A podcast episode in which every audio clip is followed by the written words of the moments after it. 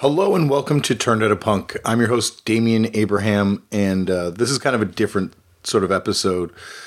Like a lot of other people, yesterday I learned of the passing of Anthony Bourdain. Uh, it, he's someone that I got to meet. You know, I'm not going to pretend like it was all the time we are hanging out or anything like that, but he's someone I got to meet and had a profound impact on on my life in a, in a really major way. Um, he's a person that's best known to the world as kind of like the maybe not the inventor, but certainly the perfecter of a certain style of documentary. His ones were centered around food, a travelogue documentary. He did a TV show called No Reservations, followed by a TV show, The Layover, followed by CNN Parts Unknown. He's also appeared in everything from The Simpsons to comic books to mainstream network TV series to this little podcast right here, which is why I'm doing what I'm doing right now. Um, Tony agreed to do this podcast really early on.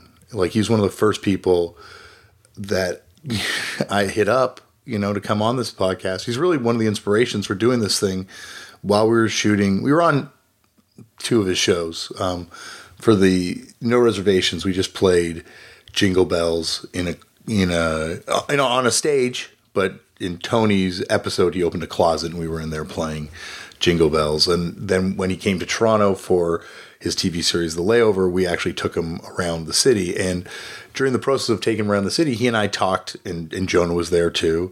And we talked punk, as we tend to do. And we talked uh, to Tony about New York punk in particular. And you know, this is something that comes up on this show a lot. There are people that talk about punk and you know their love of punk music, but they you know they, they they did love it i'm not going to say that they didn't love it or they you know weren't passionate about it but their involvement was very kind of like surface level tony within five minutes of conversing with him and hearing him bring up bands like we talk about on the show like the dots and bring up bands like the shirts and some of the more obscure bands I knew that this was someone that I would love to sit down and just punish about the history of punk rock. And so that's why I made this show, is so I could punish these people about the history of punk rock. And I hit up Tony really early on. And he said, Yeah, next time you're in New York, we'll do it.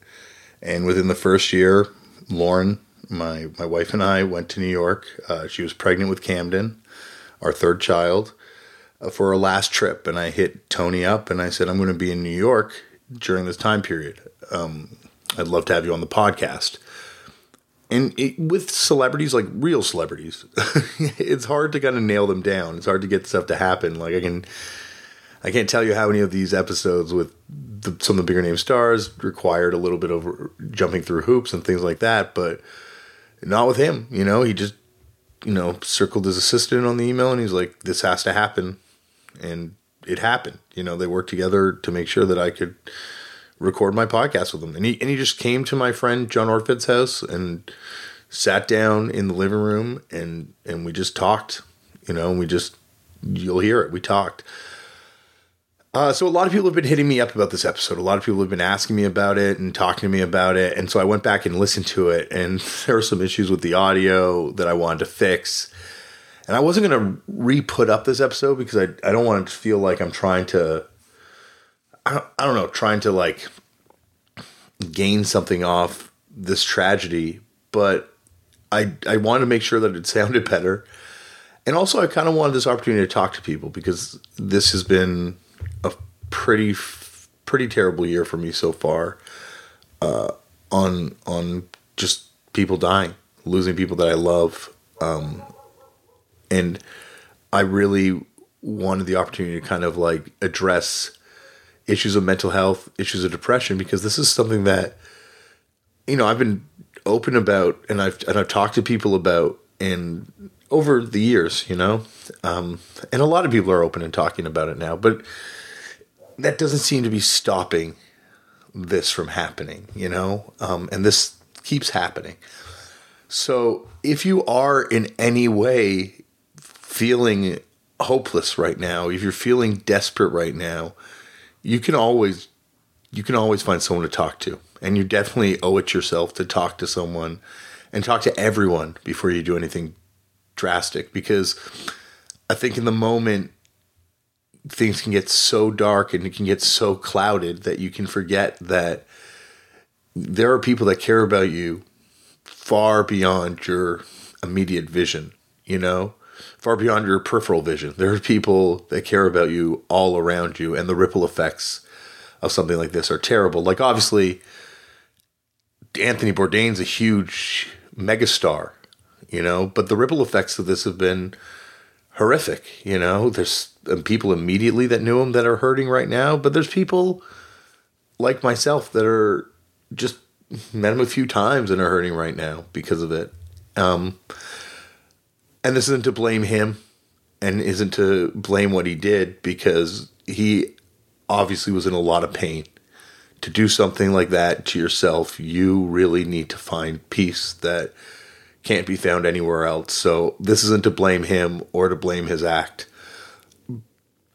But that being said, this act, this act in particular, is not without major, major repercussions for everyone around you. So, you know, and I, I, swear to God, I've been there. I know how terrible it feels, and I know it feels like that'll be the way to stop the pain. But before you do anything, please, please talk to someone. Um, talk to anyone. Doesn't have to be someone you know. You could write me an email, leftfordamien at gmail.com. That's my, my actual email address. Um, and, and if you don't feel like you can get through, write me. I'm not saying I can make things better or that I can, you know, but I, I, will be someone else to talk to.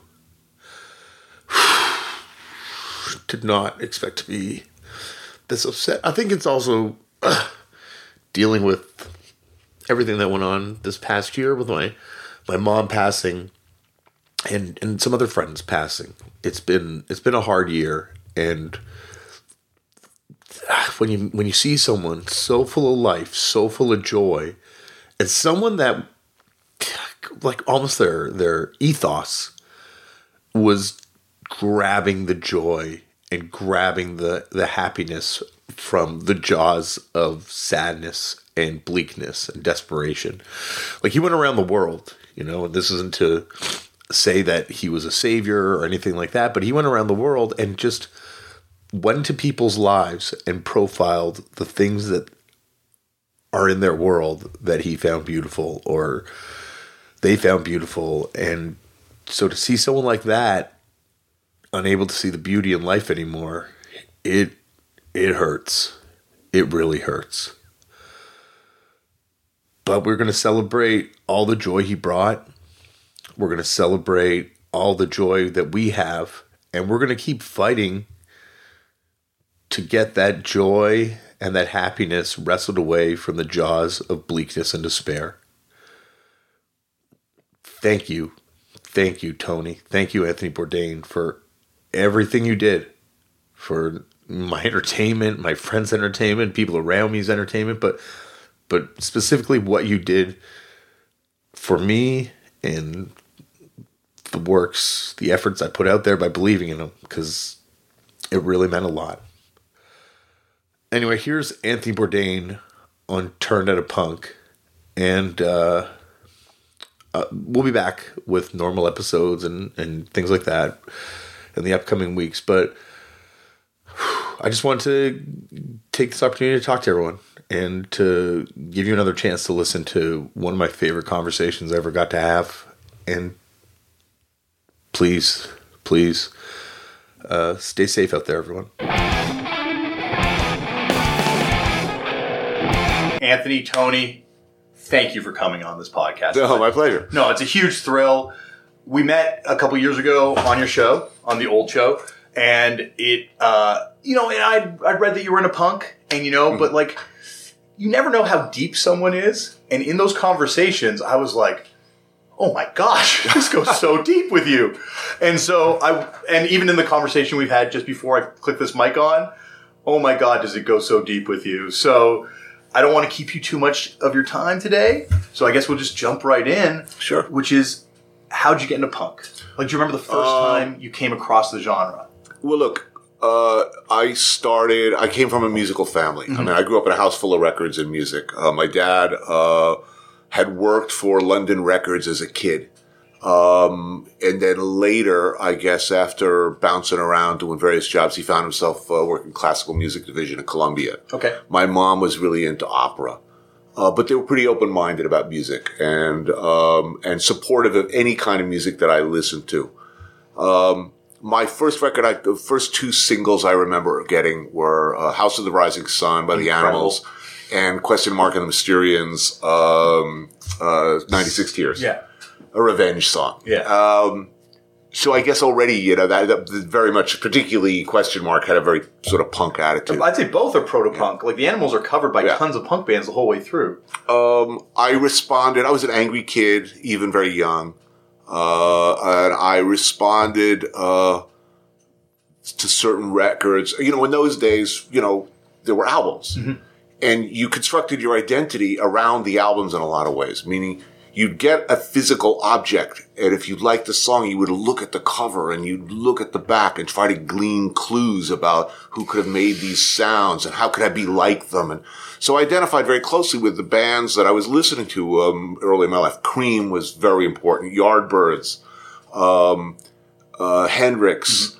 Um, I, you know, I went to a lot of concerts even at a young age, but things started to go bad. I, I saw, uh, Janis Joplin. Whoa. I go to the Fillmore, Hendrix, uh, Band of Gypsys.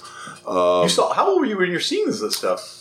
11, 12. My dad would drive into the, to the Fillmore East and either take me and himself or wait outside while me and Well, you went in? yeah. That's awesome. Um, and uh, uh, Joplin was on Columbia, so you know I had access there. Uh, um, but things started to go wrong in the late '60s. In that all my friends who were in bands and the musicians that I admired all started to get really tasteful. They all discovered Gram Parsons, who's a fantastic musician. Yeah. don't get me wrong, and they be, and made beautiful albums. But they all started to get into sort of country rock and melodies and harmonies and things that I constitutionally didn't didn't respond to. That's not what I wanted to hear as a disgruntled, angry, you know, tween. Uh, so when the first Stooges album came out, that was sort of the crossroads for me. And shortly after that, it was the Dolls, uh, Blue Cheer a little bit earlier. You know, so I think the regression was Blue Cheer, like was oh my god, it's really loud. MC5 because they said motherfuckers on an album yeah. and and then the Stooges, which was just it, and was and it was a break too because I suddenly was an outcast among my friends. Like only people who listened to the Stooges in 1969 were, you know, people who spent too much time fixing their cars, people who took speed, you know, like just not the not the cool kids by any stretch of the imagination. Did you ever get to see like the MC5 or the Stooges or any of those bands? Um, I saw the Stooges uh, uh, headlining a New Year's Eve show, and I think it was 1972 at the Palladium in New York. It was the, during the Raw Power Yeah. era. And it, this was the lineup. It was Iggy and the Stooges. Underneath them was a band called, oh no, it was Iggy and the Stooges. It might have been Blue Oyster Cult as the top bill. yeah. I think heading the bill was Blue Oyster Cult. Then it was Iggy and the Stooges. Then it was a band called Teenage Lust. And then opening for all of them was this shit band, Kiss. Who I thought these these guys are going nowhere. this is bogus. Were they doing the makeup yet? Oh, yeah, yeah, And it was just like, are you kidding me? I mean, this is so lame. And these guys, thank God, these guys are going nowhere. Did Teenage Lust do anything? I've never heard of that band at I all. don't remember ever What a s- hearing from them again. Fantastic name. but that that pre-punk era Yeah. was just exactly what I needed to hear at the time. And then um, seeing the Ramones for the first time, that was just uh, uh, thank God, you know, music is good again. It's about what rock and roll should be, you know. Uh, Simplistic lyrics, uh, uh, three chords, and a, and a powerful beat. It was just like the antidote to all that was wrong at the time.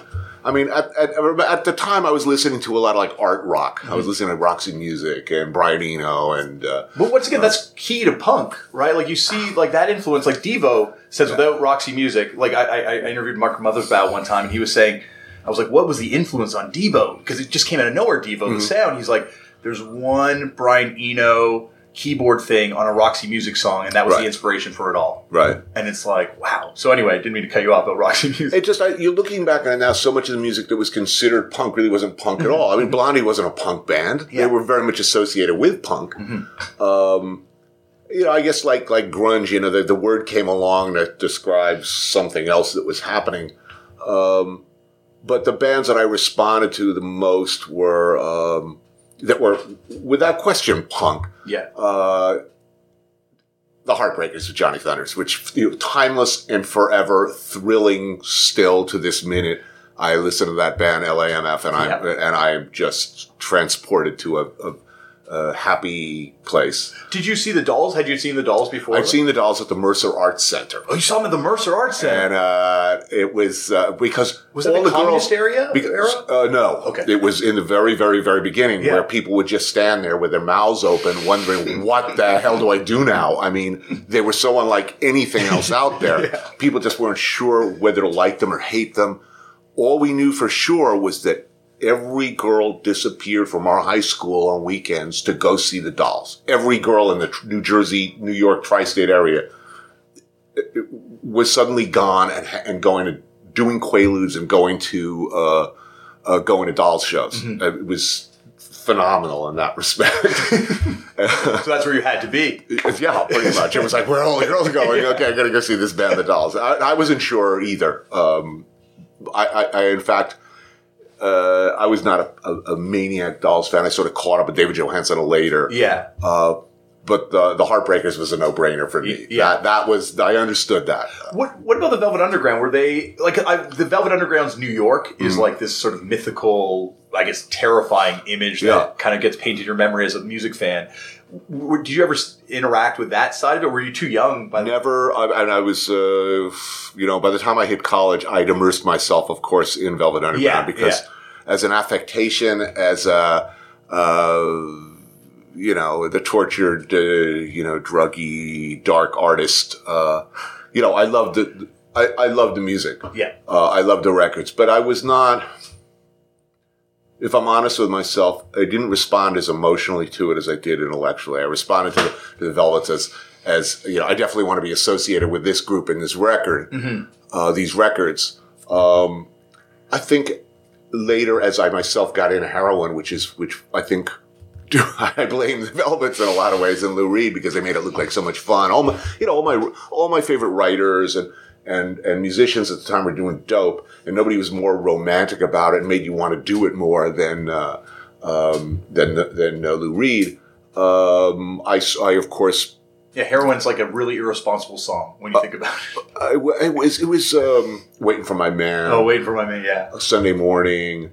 Uh, Sweet Jane in particular, the slow version Yeah. off the Texas Live in Texas album, the line that isn't on some of the other versions, like the loaded version. Uh, Heavenly Wine and Roses, sing to me when you smile. I mean, I definitely understood. I, to me, I understood what that meant. Um, but I, in a visceral way, I reacted much more strongly to uh, the Heartbreakers uh, and Johnny's uh, guitar playing, uh, and to Richard Hell and the Voidoids, who were huge for me, and and the guitarist Robert Quine, still to this day. Um, every time I hear uh, the guitar breaks on uh, "Love Comes in Spurts" or "Blank Generation," I'm like, it's like the first time I ever heard it. yeah. What the Ghost of Thunders haunts us. And Quine, a lot of dead people Yeah, we're lot of- talking about here. Unfortunately, yeah, we're going to get into that. I'm sure. What was the first? Did you go to CB's? Was that the first place you saw Yeah. Ramones? Uh, I know you went to saw the- I, I, I, I'm, I saw the Ramones first at CBGB, uh, but many times after. Hurrah! Yeah. I used to see them. At, I saw them out in a tiny little room, uh, size of a one bedroom apartment, or size size of a studio apartment. It seemed in in the middle of August, as I recall, or summer anyway, and all sweltering hot. And they never took the jackets off. no. Uh, the Cramps. Um, who I liked. There was that, that anger and unpredictability to to Richard Hell, Heartbreakers, uh, the Cramps. You, you you felt this. Nobody was. Li- you know, it's worth remembering. Nobody was listening to that music. You couldn't hear it on the radio. You had to buy EPs and 45s at Bleecker Bob's if you wanted to. If you wanted to hear the actual music, none of these guys had contracts yet. um, maybe the Ramones at the time. But if you wanted to keep up, you bought these little independently pressed uh, 45s on labels you'd never heard of from England and elsewhere, and and you got a sense that this is all going to be gone soon. You know, it's a little blip, and I'm there, and it's special, but it's going to be over soon. Well, yeah, like you talk about it being there and gone in a moment. Obviously, the Ramones, Blondie, and a lot of those bands had bigger careers out of the scene. But yeah, like bands like the Dots and a lot of these bands that put out like the one one and done type singles. Yeah. What were some of the bands that resonated with you that you know you don't think got that sort of second act? Were there any that you, or do you think like the Cream rise to the top type thing? Um, wow, that's really good. Who- should? well, It's funny. They're they're probably all available now to some. I mean, James Yeah. White and the Black, the Contortions. Yeah. I love the Contortions. I saw them a lot. Um, stimulators. Um, the Cramps have certainly endu- en- endured. Mhm. Uh, I think the Heartbreakers should have been, Yeah, you know, huge. Um, that was like a snake bitten band, I guess. By that point, like Yeah. people in that band had a lot of problems. Well, I mean, they were, they were they, would they even show up? Was the question. I, you know, there's a famous story about Johnny didn't show up, and, and I think they were playing the Ritz, and they went looking for him in his car. I mean, he was sleeping in the back of his car. Yeah. to go knock on the window. Um, you know, they all had like dope fiend girl, stripper girlfriends who who would support them by you know hustling or stripping, and uh, you know everybody was seemed to be on dope. Uh, what other bands are really thrilling to me at the time? Oh man, it's going to come to me. Did you ever see the Mumps? The month that was Lance Loud's Yeah, band, Lance Loud right? band, yeah. uh, I did see them. I don't remember uh, them making a huge impression. Yeah. Um, What about Breakfast Club? Did you ever see that Madonna's first band. no, uh, uh, there, there was a no, there was one of her, her dances was in a band called. Uh, oh my god, it'll come. Don't to worry. Me. Yeah, this is circling around. Defunkt, I liked a lot. Oh, yeah. uh, they were great. The songs about heroin, that always you know I responded well to that. Um, I love you know the New York New York sound, and then there was sort of an invasion when uh, you know the Bad Brains Yeah. and um, uh, Black Flag sort of came to town. Dead Kennedys, uh, things started to you know the sound started to change a lot. Before we get to that point, do you Yeah. remember actually like the first band you would have seen at like CB's? Like when the first time you went? Because like it's always intriguing to me. Like you were obviously someone who's been to the Stooges MC5. You were hip Yeah. to this new music. Did it feel like could you hear rumblings about it before you saw it, or did you go and see it and kind of then everyone else? I'd heard rumblings. I read uh, Soho Weekly News Yeah. and uh, The Voice, and I mean, I was up on up on music, Mm-hmm. and I was. I think I went to see Richard Hell and the Voidoids first. Okay. and that just sounded like a band I was gonna like, you know, and, and and I did. Well, uh, in your, in in you know books and article, your books and, and articles, there's references to providing meals for junkie punk Mm. rock guitar heroes in exchange. I think we all know probably the main famous junkie guitar hero from punk rock is Johnny Thunders. I think Yeah. I, I um, he came with. There was a photographer. I think she's still around. Uh, Marcia Resnick, who somehow got her responded to the fact that we could provide free food to her and her friends, and that we also, my kitchen had an appetite for heroin, yeah, and um, so she'd bring people by because we'd feed them for free, and she brought Johnny Thunders by, all dressed up oh, just uh, quiet and intimidated at dinner. Uh, drank, didn't didn't know what to do, wh- whether to order red or white wine when he was asked. So he, he asked for both and mixed them. I remember. um, we got uh, free tickets to his show at Club Fifty Seven or Irving Plaza, I think, for feeding him that night. wait, was it with the B Girls? I don't know. I have I a poster for Johnny Thunders playing at Irving Plaza on my wall. There was an Easter show where Okay. he was he he the the the, the um, curtain went up and he was on a cross with, the, with the guitar low slung, pointed down at five o'clock, totally stretched out on the cross in the Christ uh, position. Um, and I fed Richard Lloyd one night. Mick Farren, the British journalist, and Yeah. Richard Lloyd. And I don't know how that happened. Well, Mick Lloyd claimed that he was living with his neurologist at the time. I remember that. It was not in the best of shape. And there was an incident after as we were walking to the subway uh, with some street people that uh, Richard got into. But, um, you know, he. I, I remember feeling flattered and thrilled that I could feed these people. Yeah, and Mick Farren was in the Pink Fairies too, right? Yes, and the Deviants. right, that's right, that's right, So that's, that's like right. Punk rock gods from overseas, proto punk gods. He was an old dude for yeah, the time. Yeah. though. was- well, he also put a record on fit- Stiff around then too. Yeah. Uh, a bunch of the guys from Twink from the Pink Fairies put a record around then. I Mm. guess all those guys kind of got a second act once punk hit England. Yeah. Um, One of the legendary stories about Johnny Thunders that circulated mainly through Vinnie Stigma is that Johnny Thunders had an incredible meatball recipe that Mm-hmm. he claimed was the best meatball recipe in the world. Did he ever share it with you? Because No. it was an Italian restaurant at the time, right? Uh, no, it was a sort I don't know what we call ourselves. We international Okay, or whatever. I, I, I wish I could say that we had long conversations. Yeah. We didn't. No. We didn't. Uh, did- Could he cook? It's hard to imagine because I don't know that he even had a kitchen for much of his life or career. I mean, he pretty much bounced around. There's this wonderful Cyrinda Foxe uh, anecdote in her uh, in her memoir about her long career in and out of rock and roll. Um, if you don't know who Cyrinda Foxe was, she was, I guess, going out with uh, David Johansen and left him for Steve Tyler, Yeah. with whom she had uh, kids and married, I believe. And um, so she knew all the rock and roll people. She'd been around. She was one of the, I guess, first early pressings of groupie, Sable Starr era. Um, but she describes later in her life, uh, you know, post groupie years. I think she left. Uh, you know, the, the Steve Tyler thing was over, and the door. she went with Todd Rundgren afterwards, right? no, that was Bebe Oh, Buell. yeah, Sorry. Good lord, I can't believe I know this shit. Yeah, you do. Um, Topping me. Doorbell rings. It's Johnny, and he's a fucking mess. He's just covered with sores. He's weighs around eighty-seven pounds, ill. You know, uh, jonesing. And she describes the scene where she lifts him up. You know, he's so frail. He she lifts him up and bathes him. There's something very. There's an almost uh, you know Madonna Christ-like uh, religious imagery here of this frail. Uh, you know, practically leprous Johnny Thunders being, you know, bathed by this, uh, by the, by, uh, Cyrinda Foxe that I always found uh, quite cinematic and sweet. it's crazy to hear all these stories about how sick he was, Hmm. and, and and but he lived for a long time with that sickness. Like he, he Yeah. eventually moved. He died of the car. He got hit by a car, right? in New Orleans was that? No, he died of a methadone That's an overdose. overdose. That's it. No, I'm thinking Stiv Bators. Um, ill, uh, look along, I mean, uh, you know, a hard working, unhappy life, uh, Yeah. for a, for a guy. Him and Robert Quine both had just this great sound that's unmistakable and that uh, thrilling because you, did he mean it? Did, did, did they mean to?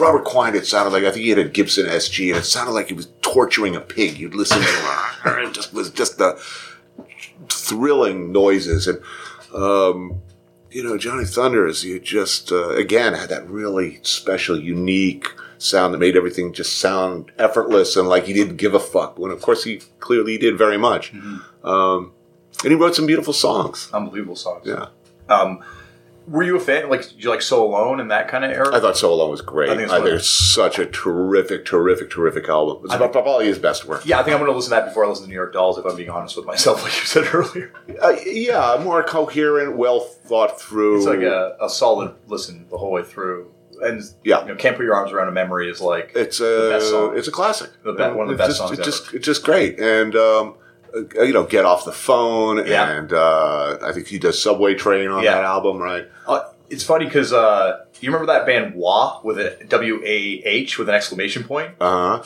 I know you're not a big No. fan of that era of British music, but Yeah. they actually cover "You Can't Put Your Arms Around a Memory" in like I have good taste. exactly. So there's there's always accounting for some taste. Um, you- going, you you touched on it with the the invasion of like DC with the Bad Brains and stuff. Do you, were you going to the A7 and, and all these sorts of after hours type clubs? Uh, I'd go to a place called the Nursery. Mm-hmm. That was after hours, and it was uh, a, a mob. It felt like a mob place. Let's put it that way. Yeah. I mean, the guys who answered the door did not look like they belonged in a punk rock after hours club. They Yeah. looked like they belonged elsewhere. Um, you know, running a restaurant or a trash hauling business. but the place is sort of cool because it was it, uh, set up to look like a nursery, like a like a pediatrician's office with paintings of like Iggy, a baby Iggy in a diaper, you know, smearing peanut butter on his chest, and like noti- noticeable or uh, notable uh, people on the punk scene uh, but in in nursery rhyme uh, murals on the walls. Yeah. And you'd go in, you know, four or five o'clock in the morning, and Stiv Bait, not Stiv, uh, Cheetah and Gita would be there in their matching leopard skin spandex pants playing on a warped pool table, as I recall. Very, again, a very dopey Yeah. scene.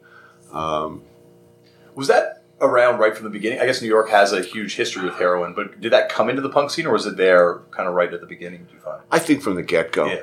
I, I- just remember it being there from the, from the beginning. It was the drug of choice from from the beginning. Um, you know, coke was was you know what your parents did at Studio 54. It had bad associations. I mean, most of the people in the scene would be happy to scarf it up if you put it in front of them. But I think the drug of choice was was uh, smack for a lot of reasons. I think from the very beginning, uh, punk associated with the doomed. You know, uh, I mean, the first, arguably, the first punks were Richard Hell and Tom Verlaine, and you know, the whole Verlaine Rimbaud, you know, Death Trip, uh, Burroughs references, uh, uh, De Quincey, and all of that. The literature was so rich, and the I think they just uh, so and the Velvets, of course.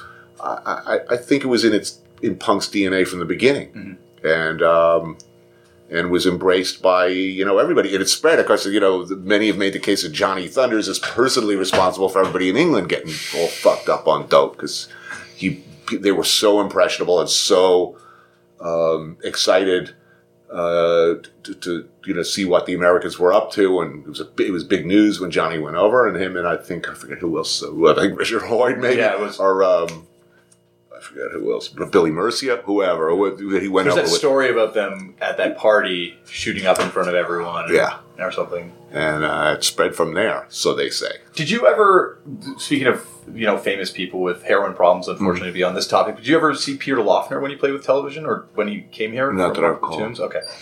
What, what was the first exposure you had to kind of that hardcore stuff like Bad Brains? You seeing where were you seeing those bands? I didn't see a lot of them, honestly. I mean, I my, I have a really as as much as I love music and as much as I listen to music, I have a very stunted uh, uh, playlist. As I, I- remember going to, I think, Danceteria. And suddenly everybody's in like little pirate clothes and, and listening to Adam and the Ants, and I just said, "Oh fuck, this is over." so I, a lot of bands that I like now, like I like Depeche Mode now, but Yeah. back then I was bitter. I couldn't, I couldn't listen to that synth English synth stuff. Yeah. The you know Bad Brains and um, and even Dead Kennedys and Black Flag, uh, I didn't respond to at the time so much. Um, I was sort of off on my own. I wasn't listening to a lot of, I wasn't spending a lot of money on records by that point. Let's Yeah. put it that way. Fair enough. My money was going elsewhere. In fact, all of those records, everything, you know, all the, all, all of that I sold. I mean, Yeah. literally sold on the street. So I've been reconstituting a lot of it over the years. Well, hopefully you didn't sell or have this one to sell because it would be very expensive to buy back now. But you mentioned the Stimulators. Did Yes. you did you see the Mad and the Stimulators and those bands? Um, I saw the Stimulators, a place called Paradise Garage, and it was one of those, you know, back then. I mean, what was great about the times is that you could literally see, you know, all of these bands in one night. Yeah. You know, would rather be the, you know, the mumps, the dots, the cramps, the spots, the circle jerk, whatever. Yeah. Uh, and then uh, this was Paradise Garage. It was like the contortions. Um, oh God, I forgot who else. Oh, um, the cramps and I believe, and the Stimulators. What and the. Stimulators had this like twelve year old drummer, yeah. which was something of a people would talk about. Did he say the, the drummer and the, the Stimulators? He's fucking twelve. He was twelve. well, Harley Flanagan, Yeah. who you'd see around. Uh, you go to Max's Kansas City. And he'd be sitting there at a table with, you know, surrounded by like seventeen-year-old girls. He walked like just like through through walls, and then of course uh, created the Cro-Mags, a Yeah. hugely important band and uh, he's now my daughter's uh, Brazilian jiu-jitsu instructor, Professor Harley, and, uh, and a friend. And I met him through jiu-jitsu. He's an awesome guy with uh, some new music coming out, and we hope to be using some of it on our uh, on an upcoming show. Wow, that would be awesome. And he's got a book also. He's working on a memoir, and Wow. man, he's got a lot to a lot to talk about. He's an incredible life. yeah, big gap of- between those two books. That he put out. Yeah, he, he published a book with uh, Allen Ginsberg wrote the forward of his first book, which he wrote at age seven. Seven. There's pictures of him at like age ten or eleven, maybe, in his like, sort of little little suit, sitting with Joe Strummer backstage. It was an extraordinary life. Well, they toured Ireland. They toured Yeah. Northern Ireland as like a DIY punk band from New York in like 80, what, 79, 80? Yeah. It's crazy to think about that. Well, uh, Harley's mom, who just passed recently, was an extraordinary character, as was his aunt, uh, who was, I think, in the Stimulators with him. And um, his mom was a fa- was part of the factory, was it? I believe so. Yeah. Um, and that that that whole time, uh, the, the we sort of, I guess, uh, James White, who was on the the the same uh, bill as uh, as Harley and the Stimulators, those are the beginning of No Wave. Yeah. And in fact, uh, I think it was Pat Place who played guitar, I believe. No, no bass. I'm, I'm not sure. For um, for James White, ended up uh, with her band, the Bush Tetras. Who, Yeah. if you go back and listen to the Bush Tetras band, that holds up still. That that was a great band. So much of that 999 record stuff, Bush Tetras, Liquid Liquid, ESG, like that is like Right. the foundation of a lot of popular music now, it seems. Uh, Brian Eno produced that album, I believe. Uh, he did the no, No New York, No New York. But I don't think that was on a 999. I think it was No. on a different label. right. But yeah, what was that? Were you so you were going to all that no wave stuff? Like Yeah, because it just. I, I didn't it crossed notice. over. I, Yeah. I, I just I sort of didn't notice that things were changing. I was just it was like in some of these bands. Mhm. Uh, again, that, that that music fit my mood. yeah, Um, you know, well.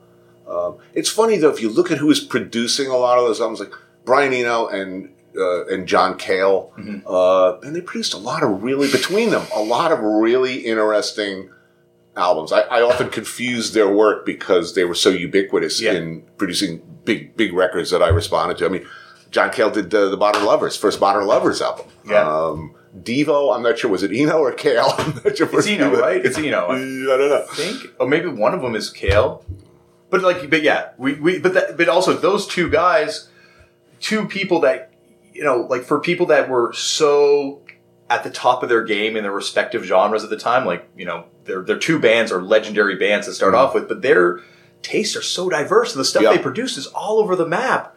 I was Pavarotti watching. to Mars. I was watching. Um, I think it was a film, the, the the TV show The Bridge, Okay, yeah, and I'm, I'm watching and then you pull up at a gas station. There's this character played by John Cale. I said, what, "What's John Cale doing?" in this? It's awesome.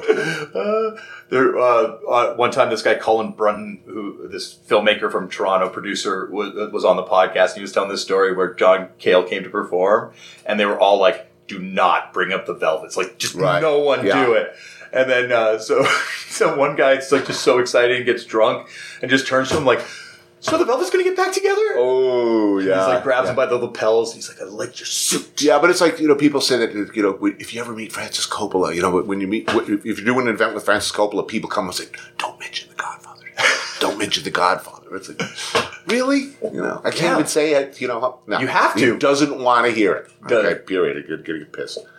But um, So you bring up the Aviator. yes, I love that movie. That's where you really found your voice. Um, where did you see Sonic Youth back then? Because they were an early kind of. uh, No no, I didn't. know? I didn't. I didn't see him. Um, you know, a big gaping hole in my. Uh, Of course. you know, I, I really check. I checked out for a lot of years. There was a lot of stuff in the '90s that I responded to. I mean, there were certain acts I would I would always see Elvis Costello up until the point that I reached the age where it's creepy to go to concerts. You know, like, know, what age is that? Because now I'm worried. I don't know, but there's a point. There's a point. I went to an Elvis uh, show, and I looked around at the audience. I said, "Oh my God, look at all these hideous old fucks!" And it's like, "Oh shit, that's me." But the alternative is is they have a younger audience, and you show up, and you're the creepy uncle in this room full of kids. I, I just, I so I don't go. I really don't. I don't see a lot of live music anymore. Yeah. Well, I guess you get to a point too where you know once you've seen the Stooges, is a band trying to be the Stooges going to be the Stooges? Yeah. I mean, wow. Uh, And I only saw the Stooges four years ago, and it's ruined music for, or ten years ago now, and it's ruined music for me ever since. you know, there's there's some there is some just timeless, timeless, timeless music. It, you know, you you listen to a hundred years from now, you listen to Penetration Yeah. off uh, off uh, Raw Power. Power. That will be just as strong, That's just actually- as dangerous, just as that. That is a sinister, sinister hook. that's actually something I really wanted to talk to you about because I read a long time ago when when you did something with Iggy Pop and he was on the show and you wrote a thing about Iggy and the Stooges and. In that, you talked a lot about getting to the first record, and you talked about how much fun has meant to you. But you also are one of the few people that I find that was into that early stuff that also carried over raw power. Right. A lot of people seem to like disown. I was one. unhappy initially with the production on Raw Power. It wasn't enough bass for me. Mm-hmm. It was a little, uh, little cluttered. It didn't have that dark, rich, uh, thump thump bass.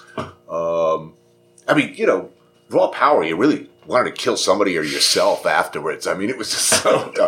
Whereas. Um, Raw Power was noisier and tinnier to my ear at the time, other than penetration Yeah.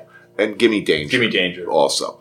But um, yeah, I, I wasn't so happy with the mix. Fortunately, you can now buy the DV, the uh, the CD with like you know twenty nine different versions of Yeah. every song of the album. Yeah, Iggy and, did it and it improves over time. Yeah. it, it, it's it's a great album filled with great songs and um, and a couple of perfect ones. Well, now that we're going on this path of either or, I- I've read you talk about the Clash a lot, Mhm. and I've also read you put down the Sex Pistols, Yeah, which to me is insane because I'm a Sex Pistols fan over a Clash fan. And there is, are you? Do you like? Look, the Sex Pistols were kind of the punk monkeys in the sense that they were an industry band. If you look at uh, um, uh, Malcolm McLaren as the industry, I mean, Yeah. a startup for sure. Yeah, I mean, they, they pretty much. I mean, they recruited Sid for his looks. You know, they they they, they were a glorious accident that put out a great one great record. I mean, it's a terrific record. It's- you, you can't take away No. from it.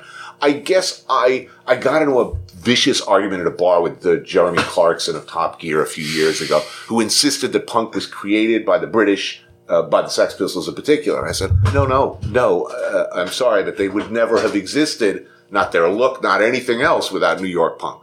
So I'm a little. I, I got an axe to grind here. They, that was a look. Bodies is a great, great, great song. Oh, incredible song. And, and you know that that's what rock and roll should be. I think the Clash are awesome. I saw them at Bonds like ten nights in a row, something like that.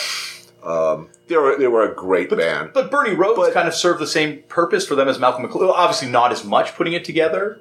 Will they? Will the Clash hold up? Yeah, You know, with the same outsized reputation uh, that they had, let's say, ten years ago? I don't know. yeah. I mean, the the Sex Pistols will because they were the right album at the right time that everybody needed to hear, and and John Lydon, uh, I mean, g- great frontman, great. Great stuff. But um, you know, my loyalties are in New York. it's, it's it's an East Coast West Coast thing. I'm a bitter. What can I say? Well, I because I'm also going to say I disagree with both of you, and I say it starts in Toronto, Ontario. No, I'm just kidding. Cleveland, Ohio, because you have Rocket from the Tombs, uh, Electric Eels, and a band that would eventually move to New York and become one of my favorite New York punk bands, the Dead Boys, Frankenstein. Well, Sonic Reducer is you know you're talking about great rock and roll songs, great punk songs. That is the Oh. the iconic. It's got everything. It's it's got the perfect sound. It's perfect lyrics. It's about longing and rage and envy and, and a desire for revenge. It's absolutely what rock and roll should be about in a perfect world, and done by the band who should, you know no one else should do it except Pearl Jam did a very good. I thought Pearl Jam did a really good uh, version, and I have enormous respect for the fact that they recognized how great a song it is. yeah, I would say like, and also Pearl Jam, all punk, former punk rockers.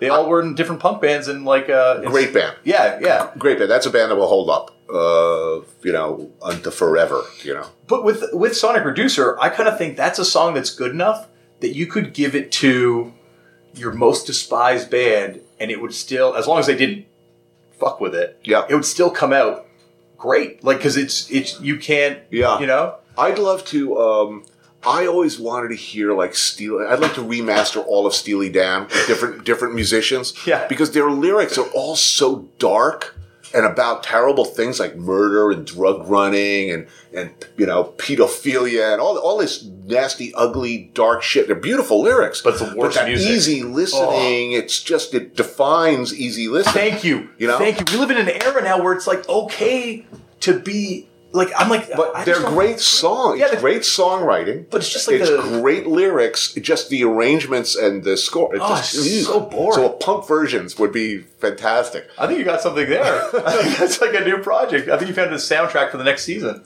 Dark. Steely Dark Dan covers. Um, you know, talking about getting back into music, you've, I've read you talk about Brian Jonestown Massacre. What was the point where you kind of felt like, obviously, dealing with the, the illness and, and recovery and things like that coming out of that? What were some of the bands that kind of got you back into music? Because you're now known as one of the most, and I'm reading stuff you write, you're into cool stuff. Um, I saw the documentary. I, I watch a lot of rock docs. Yeah. I love them. The Ginger Baker one, Yeah. amazing.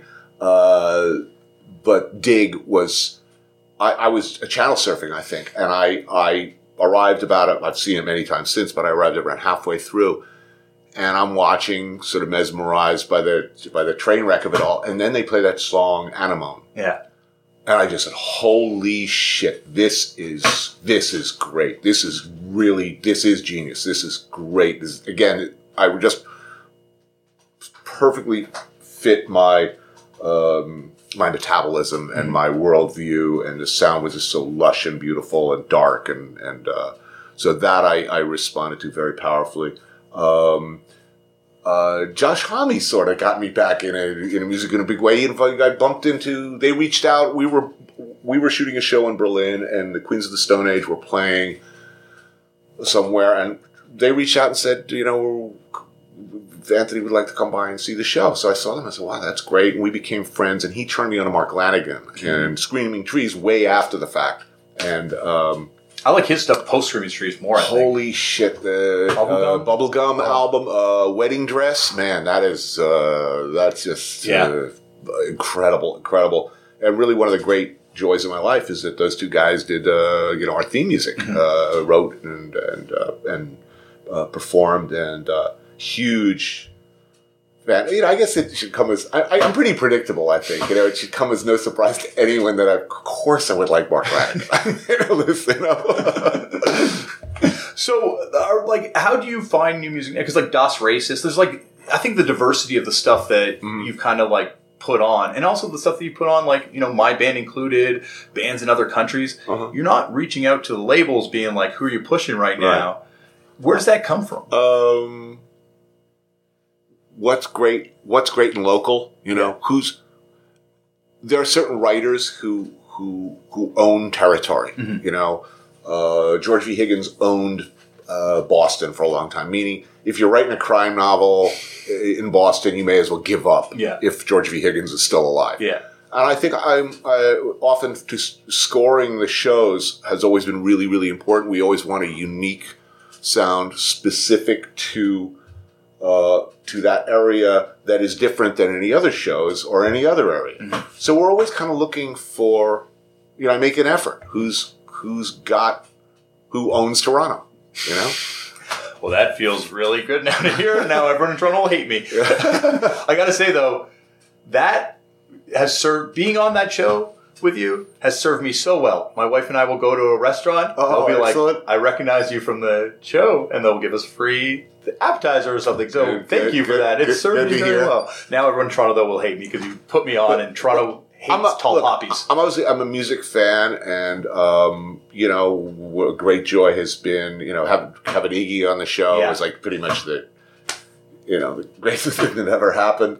Um, I like collaborating. I, I music is important to film, and it's important to the to the show, and um, it just really you know the guy who, who uh, actually the, the music for the show is just produced and scored and put together uh, by a guy named Mike Ruffino, who comes from a legendary uh, a power pop band called the Unband from Boston. what really? Yes, Mike is a good friend. No way. Uh, I'm publishing his memoir called Adios Motherfuckers, which is about their horrifying career as a bunch of knuckleheads from uh, from suburban uh, Massachusetts who form a power pop trio um, and want to go out and play, but they end up as sort of opening for all these hair metal uh, tr- bands like Dio and Dokken and uh, um, Motorhead and uh, all of these, you know, hair giant, you know, uh, sort of metal and, uh, and, and hair metal bands. Yeah. And uh, it's a very funny book. Uh, there's a film called uh, "We Like to Drink, We Like to Rock and Roll" about their ill-starred career. Um, but he's the musical director for the show, and he puts together either if we can't afford a particular artist, he'll make music that sounds kind of like it um, or he'll reach out to the artists themselves and see if they're willing to, you know, give us music for free. Um, so, or find local bands, you know, if we're looking for a Burmese punk band or, uh, you know, somebody who's doing uh, thrash metal in Tokyo, that's generally uh, Mike. Often he'll come and, and work with the musicians on location. Uh, you know, so, so we really pay a lot of attention to who's making, who's making interesting sounds. And I think it, they know what I like, what film scores I like, and what music I respond to. So, you know, they're not looking for the, you know, a folky. Yeah. You know, that's, I'm not a big folk fan. You mentioned a Burmese punk band. If they sound just like, you know, Natalie Merchant, they're probably, you know, not gonna, not gonna hear about it. no, it's not gonna make it to the cut. No. You talk about the Burmese punk band. Where has there been anywhere you've been and seen music and you've been like, I had no idea that this type of music would be existing here. I, Burmese punk band. I It's got everywhere. Yeah. It's everywhere. Look, hip hop first. There's hip hop everywhere, and it's incredibly powerful uh, in Cuba, in the Middle East, in Beirut, in uh, uh, all over Africa. Uh, either blending with local styles or not, and as an expression of discontent, uh, it's a really powerful one. But man, it takes a, real dedication to be a punk rocker in a military, uh, hun- you know, with a military junta where free speech, you know, puts you in jail. Um, or, you know, in, in Japan, where, you know, that sort of rebellious behavior uh, uh, is not, not, it's not easy. Um, so it's a, it's all the more extraordinary, and you know I like to reward that whenever possible, shine a light on someone you know just crazy enough and and uh, and weird enough to, to want to be you know uh, to be making punk rock in uh, Mexico City or or uh, Myanmar or uh, Vietnam, and there, there's going to be someone. I heard about a black metal, satanic black metal band in the tribal regions of Pakistan.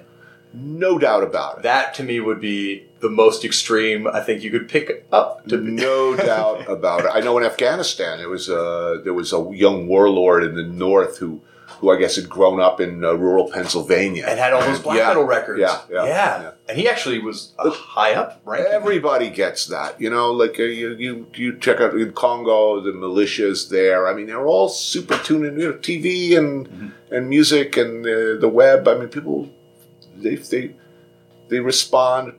Certain emotions require certain types of music. I think. Yeah, absolutely. Have, have you noticed, like, I guess I got to talk about a little bit about the food thing because uh, people want to hear you talk about the food thing.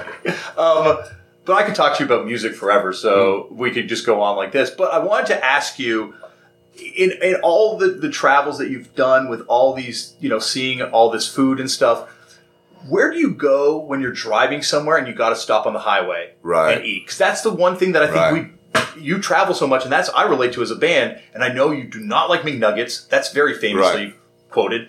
Where do like you know? Like if, look, I, I mean, I've found myself uh, in I think it was Laredo, Texas. You know, at nine thirty at night, and there was nothing. Okay? Yeah. It was like, oh man, you know, Applebee's is closed. What do we do now?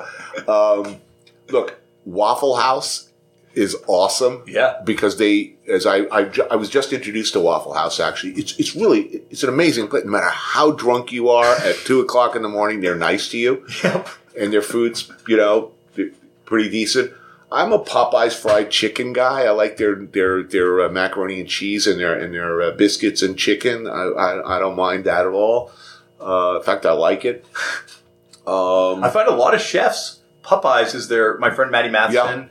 That's his. He has he has them on speed dial on his phone, and like it seems like that's the chef's Yeah. fried chicken of choice for fast food. so that that would be you know that would be ideal. Yeah. Um, you know, any sinister looking taco stand or taco truck would be you know preferable to a fast food outlet. But if yeah, if there's a Popeyes or a or a Waffle House, problem solved as far as I'm concerned.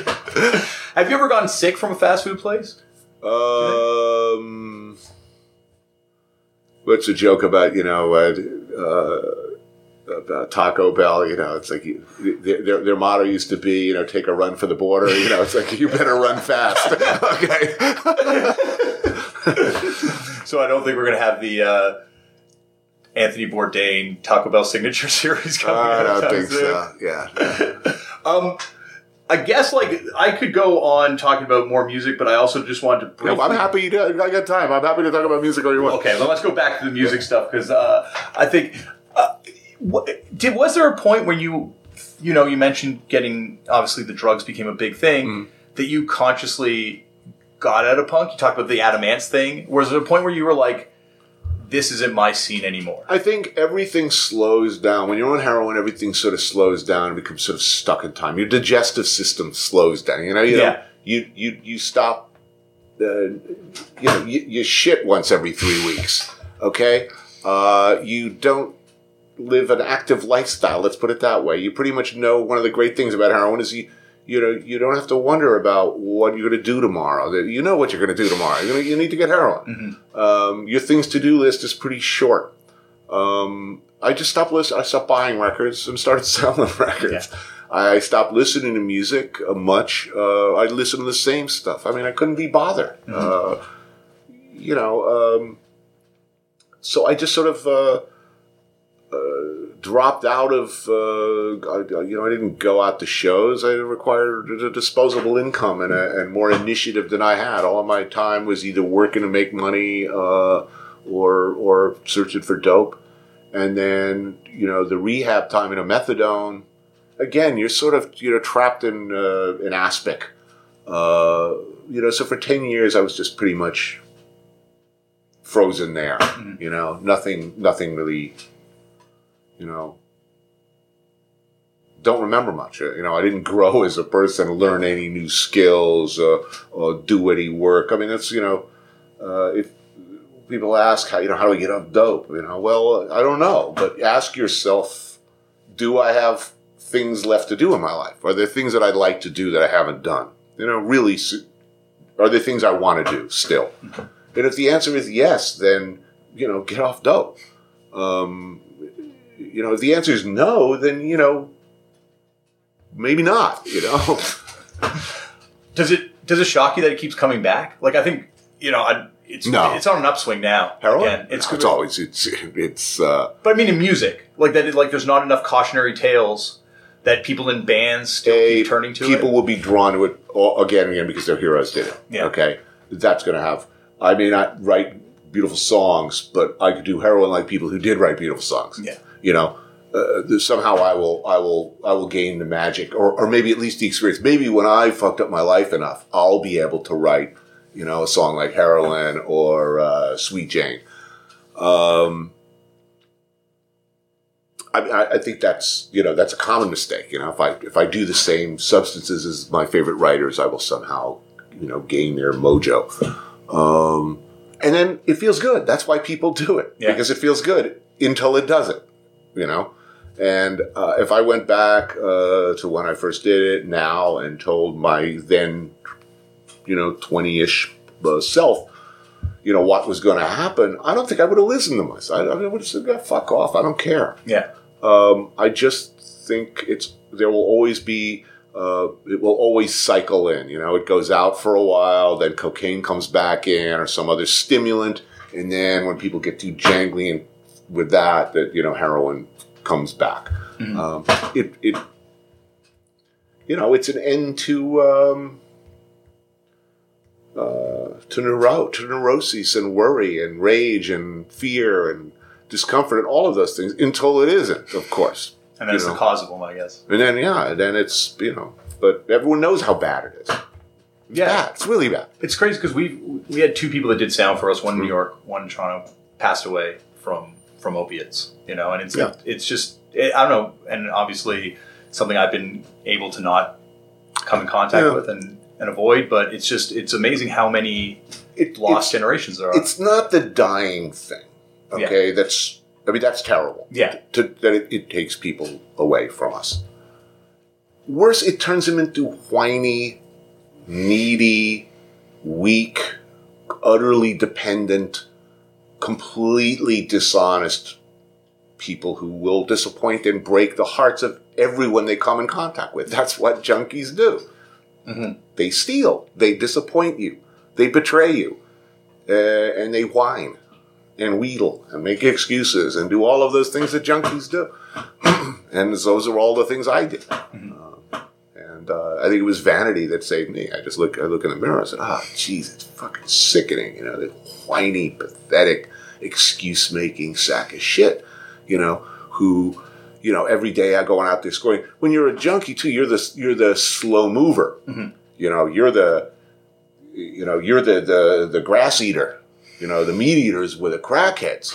You know, who would feed off of these slow moving dope fiends. So we'd be out there trying to score a dope, and the crackheads who had a rather more urgent and pressing uh, uh, need to f- feed their habits, uh, man, they'd they'd fuck us up, you know. That and and you know when you're robbed and ripped off en- enough, uh, you know. It, uh, in my case, I just and, and then you know later in the methadone clinic, I just hated being dependent on everything and everybody other than you know myself. Um, I guess moving on to a much more positive, Mm-hmm. life focusing things, jujitsu's become like a big part of your life. Yeah, who saw that coming? Yeah, like what? I, I guess love was what brought you to it, or like what brought like No. Um, look, it's the last thing in the world I ever thought I would, would find myself doing. I've managed to avoid going to a gym my whole life. I hate people like working out all the time, you know, by bicycling or jogging. I mean, I, I always had utter contempt for that. I, I didn't want to be that sort of person. Um, and I was lazy in any case, and a chain smoker, and overweight, and life was going okay. Yeah. So what the fuck? What do I need to go to gym for? But my wife got really into mixed martial arts and jujitsu, and as part of a humor for a humorous article for Vice magazine, uh, she bribed me uh, to go in and a few friends, the most unlikely people she could think of, to do one one training session, and I did it, and I survived it, and I was thinking about it for the rest of the day, and then for a few days after, I said, you know what, I'm, I'm going to do that again, and then I got hooked. I don't know. I don't. I still don't know. It's an intellectual thing. I mean, it's an intellectual exercise. It's a. It's a. You create problems when you go in and do jujitsu for yourself. Whether you have a good day or a bad day, you create problems, and you spend the rest of the day thinking about how you're going to solve them, or at least suck less at it the next day. Yeah. And it's. Uh, I do it wherever I go, everywhere in the world. I don't know whether it's Borneo, Beirut. So you always try to find a gym to roll. I, I now plan shoots off off time. There's some places Yeah. where this is going to be not. There's just not Ethiopia, Yeah, rural Ethiopia. I'm not going to find it. yeah. But I know there's one in Budapest, and I know there's one in Kuching in Borneo or Okinawa, and I'm going to make those arrangements beforehand Mm-hmm. uh, so that I can wake up in the morning and go. You know, with some 22 year old is going to be trying to choke me out uh, every day. Is that ever a fear for the producers on the show? Like, Um, once you come in with a black eye, it's day- funny. There's um, I've spoken to a couple. I'm not going to mention the names. A couple other people who are on TV who actually talk about how they tell their rolling partners to like not you know stay away from the face. Yeah. Or how they do jujitsu because there's no striking. Just an elbow, like, super arm. panic. You know, Yeah. don't, don't don't mess up my face. You know what? I always feel sort of you know. I don't fuck it. I don't care. what what? I, I don't even shave from. I say I'm, I'm in a luxurious position. I don't Yeah. even shave. I don't even pop zits for my show. You know. You can pretty much tell my mood by how fucked up I look on, on camera. so no, I just I don't care. Um, it's not a, it's not a concern. I'm sure it makes people nervous. Uh, I, I would prefer to not lose any teeth. Yeah. fr- uh, front teeth that would probably be bad. But if I show up with a black eye or a busted nose or something, so what? Deal with it. Um, well, I could talk to you forever, go on about a million bands, and one day hopefully we can do this again. But I want to let you get on with your day before you choke me out or we, uh, we go any further. But I just want to talk to you because, like, you read that I wrote you wrote an article Mm-hmm. called about 1977 and how it was kind of a shit year. Yeah. and, and, like great great music came out of it, but the life that brought that great music was kind of shitty in the city. So much is made about old New York and the romanticism around old New York. What are your takes on it? Like having read that article, 77 being, I guess, my idea Mm-hmm. of old New York. Um, look, it was an exciting time for music. Um, but like a lot of exciting times for music, I don't know that we were, were fully aware of it at the time. I mean, we knew there were, you know, me and my friends, we, we, there were there were a lot of bands to see, but I think we were always very aware that it was a small thing. We didn't expect it to expand. Um, you know what you saw on television, what you uh, heard on the radio, in no way reflected your life. This was something I was used to. Um, it was th- there wasn't a sense of community. I think that's that's very different from like the English scene, the British scene. You know, you see, you know, people all dressed alike with the same, well, you know, with improvisations on, you know, the uh, the mohawks and heavily styled hair and the ripped clothes. It was more of a do-it-yourself sort of show up uh, scene. It wasn't a it wasn't a scene. It wasn't sure as shit wasn't a movement. Um, there wasn't. I I don't recall any sense of community or any of those things. There were just a lot of really interesting bands in New York for a while.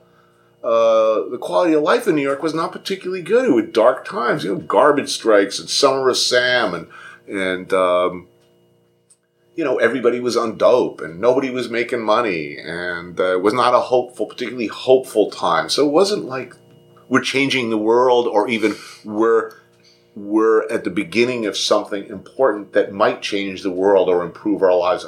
I don't think anybody believed that. And the, the, the drug of choice at the time was did not was not conducive to that kind of mushy thinking. Um, I, I just I don't remember having a plan or any hopes or dreams or anything. I I knew that there was music that was uh, exciting uh, to me and that I responded to. Uh, but I think part of the the appeal and what I connected to was that the certain sense that this will be gone tomorrow. You know, um, CBGB was not a nice bar. It smelled bad. It was dirty. I don't remember being very. Rom- I, I wasn't. I, I, I'm not romantic about it at all. I heard there's dog shit on the floor because I heard. I just I assumed it was human shit. I just, I mean, you'd be ankle deep in, in the bathrooms. It would with. I mean, it was fucking hideous. Yeah. there was nothing cool about it. It was a venue, and not even the better venue. I mean, I would much rather have seen.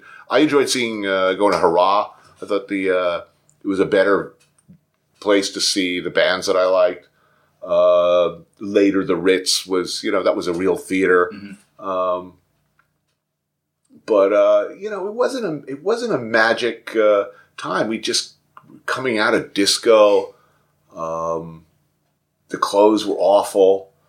Um, the city was, you know, dirty. There was a lot of crime, you know, and it's, you know, I look back on Times Square of the time and I say, oh, look, it's like Disneyland now. It's all fucked up and family friendly and Bubba Gump and Madame Tussauds. But, you know, is, you know, with child prostitution and crack and, uh, you know, abscess covered, you know, uh, diabetic hookers, is, is that was that so great? You know, not really. it, it wasn't. You know, and you know the weed. Okay, you could buy a loose joint in the street, but it was bad weed. Terrible weed, probably. Uh, I missed the grindhouses, but you know, I was young, and I don't want to be young again. I, I mean, if I could go back and relive it all, I, I wouldn't. I, I, I once was enough. Okay. the last band I want to ask you about before we go, just because it's a band that no one really talks about ever. Do you ever see the Steel Tips, Joe Coleman's band? I, I didn't. You never I saw didn't. him? Okay. No. Tony, Th- Anthony, thank you so much for being on this thing. It means a lot, buddy. Thank you. You know, it's going to drive me crazy because the rest of the day I'm going to be thinking about, oh, we should have talked about this band. God, I know. So awesome. Well, that's why we do part twos. Yeah, Every- all Yardbirds. We should do an hour just, Just on, on the the Yardbirds. And how important? How great? How what a great band that was. The first supergroup. When you yeah, think about but it. they but they didn't even they didn't know they were a supergroup No. at the time. They No. were just like you know who. a bunch of people. Yeah. But it's also when you think about like because it wasn't even like they were all in the band at the same time. It's like consistent kind of turnover of legends. Yeah, You know, when someone would be replaced, it would be a future legend. and, and you know you look back um, at, at, at some of these bands, you just can't believe that they ever existed or were permitted to exist in that era. well, I think about the, I, you think about you know New York punk and like how many people came out of that scene, like yourself, obviously, but like you know how many musicians, Madonna, like you know Joe Coleman, a great visual artist. Like there's so many people that were attracted to this energy, and you said to yourself, it's a very small scene at that time that all kind of went out to have this massive impact. Jim Jarmusch, like, was there. Like, all these people were there kind of intermixing. You, you, there are some films floating around that you go back and look at now, like uh, Desperately Seeking Susan, Yeah. um, Liquid Sky.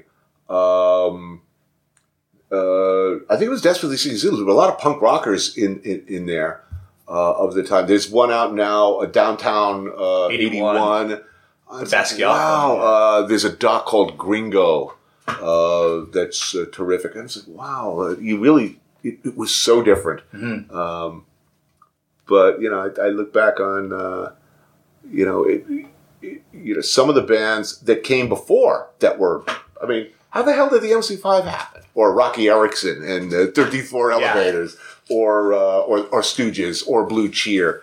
Um, it's, it's an extraordinary, extraordinary thing that they survived, that they had record contracts and all that, that they got listened to.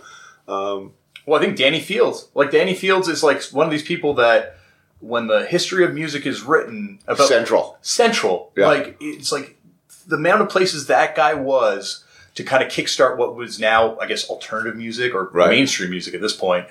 It's Danny Fields is like like if he didn't go to Detroit and be like, "Yo," in addition to the MC5, we should also sign this other band, the Stooges. Right. Well, it's worth. I remember uh, my dad was at Columbia when uh, they signed the Stooges. Oh yeah, Elektra And- Columbia. Um, Was it- And it was um, the same guys. I think signed them as signed um, uh, Blue Oyster Cult. Yeah. And the Dictators, I believe. Um, But we didn't even talk about the Dictators. there was a there was a, a Sandy Pearlman and Murray Krugman, I think were the names. And the talk around the office was, "Oh yeah, the boys are called were awesome. They were so loud. Two people, there were two ODs, and and and and people had to leave because it was too loud. Like that was good." yeah. Um, and I think the Stooges were signed initially because they were just really loud and really messy with a really bad reputation, and that was that was the sort of band you, for a brief moment in history, you wanted. I mean, Yeah. uh, there was a perverse sense of we're going to do the worst possible thing, um, and it didn't work out for Columbia, of course, uh, No. at the time. No, but also you hear about those so- where uh, when Iggy's when the Stooges are out in L.A. and after they've been dropped by the label and just like they're playing two shows a day. I think it's the Whisky. They were doing Yeah. two shows a day, and he's like killing himself, like cutting himself, knocking himself out. Twice a Interesting day. album came out of that time. I mean, there was sto- there's Oh. so many stories about it. Or Kill City. Yeah, Kill City. Uh, yeah, there's so many great stories of that of that time of like people finding Iggy and like like literally in the gutter wearing a dress, you know, outside the you know the one of the one of the Sunset Strip uh, places. Keith Morris from the Circle Jerks told me he was at one of the shows, and Iggy gets uh, covered in water and grabs the mic and gets zapped and just falls down on the stage. So the set finishes, the roadies clear all the gear, and then last thing they do is pick up Iggy and just carry him backstage. But isn't it one of the like? Isn't it sort of a great and encouraging thing to realize Iggy Pop is still alive? I know. He's making decent money, I presume. He's uh, he's he's he's healthy. He's uh, a gentle, thoughtful, uh, reasonably happy guy. Best I could tell. Um, very thoughtful, very articulate. Um, you know, living in Florida. Uh, that's you know that Keith Richards is you know uh, proud of his library and I'm something of a military historian and Hates know, rap music though. uh, we can't all be perfect. No. Uh, I, I find that good. You know, the, I, I look at those guys and I think, you know what, the, the good guys can win, and and and you know that that that makes me happy. Iggy uh, doesn't eat all day, and then he plays his shows, and he'll eat after. They'll keep a restaurant open for him. Yeah. Uh, you know, obviously, you cook for Johnny Thunders. Is there anyone that you musically, like Iggy or someone like that, that you wish you like? I would love to have a chance to cook for that guy. Obviously, not being a I would like to. Um, I would like to cook with Keith Richards. You know, he likes to cook. yeah, Uh, Br- British food, you know, famously don't mess with his shepherd's pie. I mean, he, he gets he's been known to resort to violence if you mess with his shepherd's pie. But I'd like to make you know some traditional like a, like a meat pies with with with, with Keith, uh, and I'm working on it. Um, I'm I'm it's it's a thing to do. It's like the the one thing left on my bucket list basically, and uh, I, I I I hope we can do that someday. my wife would kill me if I didn't ask you about the taste because it's her favorite show. Is that something that was like a bit of a uh, like a, a a leap of faith for you to take because it's a different sort of show than your other TV products? you know, it's always a quality of life question with me, with whether or not I'm going to do a thing. Uh, a, could I survive doing a big noisy network reality show? Is a was was a concern. Um, honestly, um, I'm I'm good friends with Nigella Lawson and Ludo and Marcus, so it was. Uh, uh, I knew I'd have fun hanging out with those guys, and I did. Uh, I had three happy years. Work. I mean, it was tremendously fun doing the show. But the way they convinced me to do it, and this is what kind of a whore I am, it wasn't the money. Though that's always important. Yeah. It was, I jokingly said, look, if they put me up, when I was talking to my agent about it, I said, if they put me up in the Chateau Marmont for a month while they do the show, I'll do it. I love that hotel.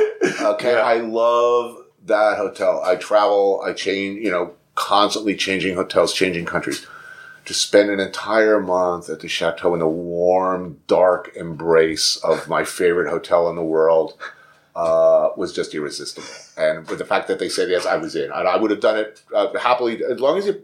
There are many things I will do if you put me in the chateau for for a few weeks. So the key to your heart is a nice warm hotel bed. I'm a hotel slut. What can I tell you? All right. And thank you again Thanks. for doing this, man. I really appreciate it.